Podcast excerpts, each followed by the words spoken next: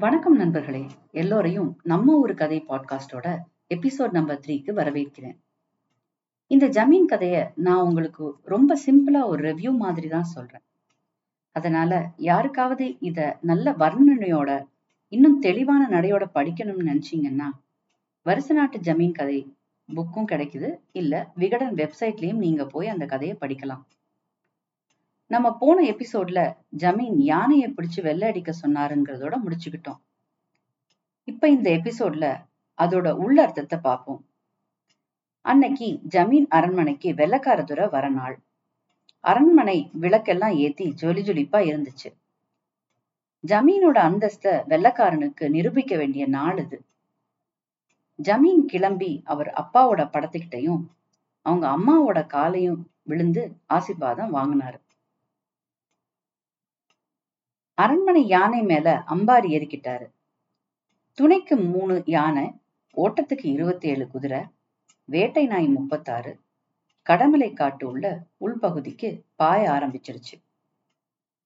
தார தப்பாட்டை அடிச்சு கொட்டு கம்பு ஊதி எல்லாரும் கிளம்பிட்டாங்க. காட்டுக்குள்ள மிருகம் எல்லாம் மூளை கொண்டா பிச்சுக்கிட்டு ஓட ஆரம்பிச்சிச்சு.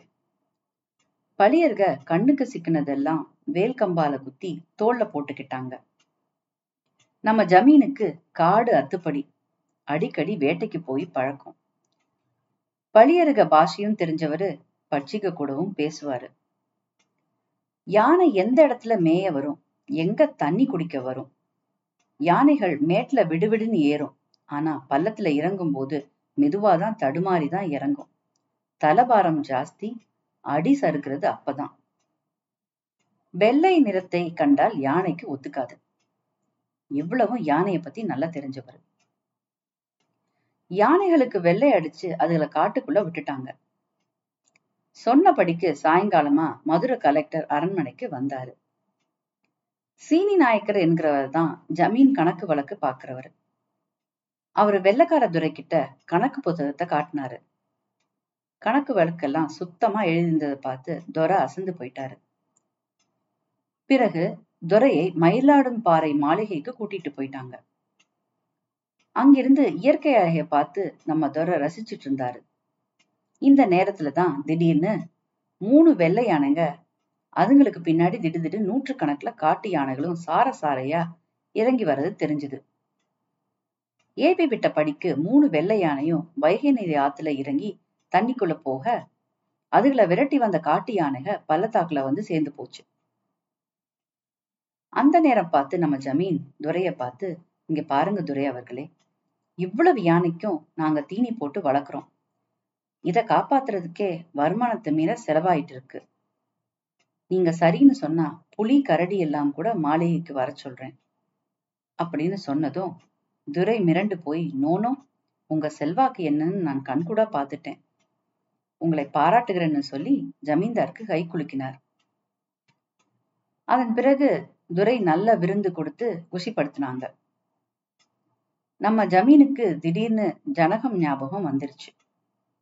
அதனால அரண்மனை நிர்வாகத்தை கூப்பிட்டு வகை ஆற்றங்கரையில சின்ன அரண்மனை கட்ட உத்தரவு போட்டாரு. மேஸ்திரி நாளைக்கு சந்திக்கணும்னு முடிவெடுத்தாரு. அதே சமயம் ஜமீன்தாருக்கு கல்யாணமே ஆகலைங்கிற செய்தி ஜனகத்துக்கு யாரோ சொல்லியிருக்காங்க. இதோட இந்த பகுதியை முடிச்சுக்குவோம். அடுத்தது சித்தர் துணுக்கு பகுதிக்கு வருவோம். இந்த முறையும் சிவவாக்கியரோட ஒரு அருமையான கருத்தை சொல்லி இந்த எபிசோட முடிக்கலாம்னு நினைக்கிறேன். அவர் சாதி சமய பேதங்கள் கடுமையா சாடுவது இயல்பு. இதை பல பாடல்களையும் பாடியிருக்கிறார். உதாரணத்துக்கு அவர் ஒரு பாடல்ல கல் தச்சன் ஒரு கல்ல ரெண்டா உடைச்சு ஒன்றில் இறைவன் திருமேனியை சிலையாக வடிக்கிறான். மற்றொன்று பாதியை படியாக செய்து வாசலில் பதிக்கிறான். ஒரு கல்லை தெய்வம் என்று கருதி நீங்கள் அபிஷேகம் ஆராதனை செய்கிறீர்கள். மற்றொரு கல்லை ஏறி மிதிக்கிறீர்கள். இப்படி இருக்கும்போது இதில் எந்த கல் ஈசனுக்கு உகந்ததுன்னு சொல்லுங்கள் என்று கேட்கிறார். இறைவனால் படைக்கப்பட்டவர்கள் மனிதர்கள்.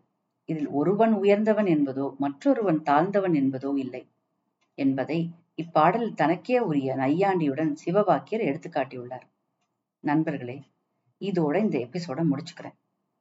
அடுத்த எபிசோட்ல வேற ஒரு சித்தரை பத்தி துணுக்குகளன்னு ஆரம்பிக்கிறேன்.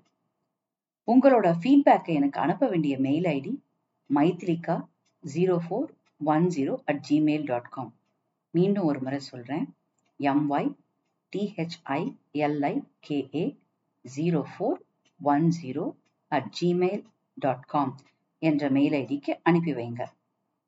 அடுத்த எபிசோட்ல உங்களை மீண்டும் சந்திக்கிறேன். நன்றி. வணக்கம்.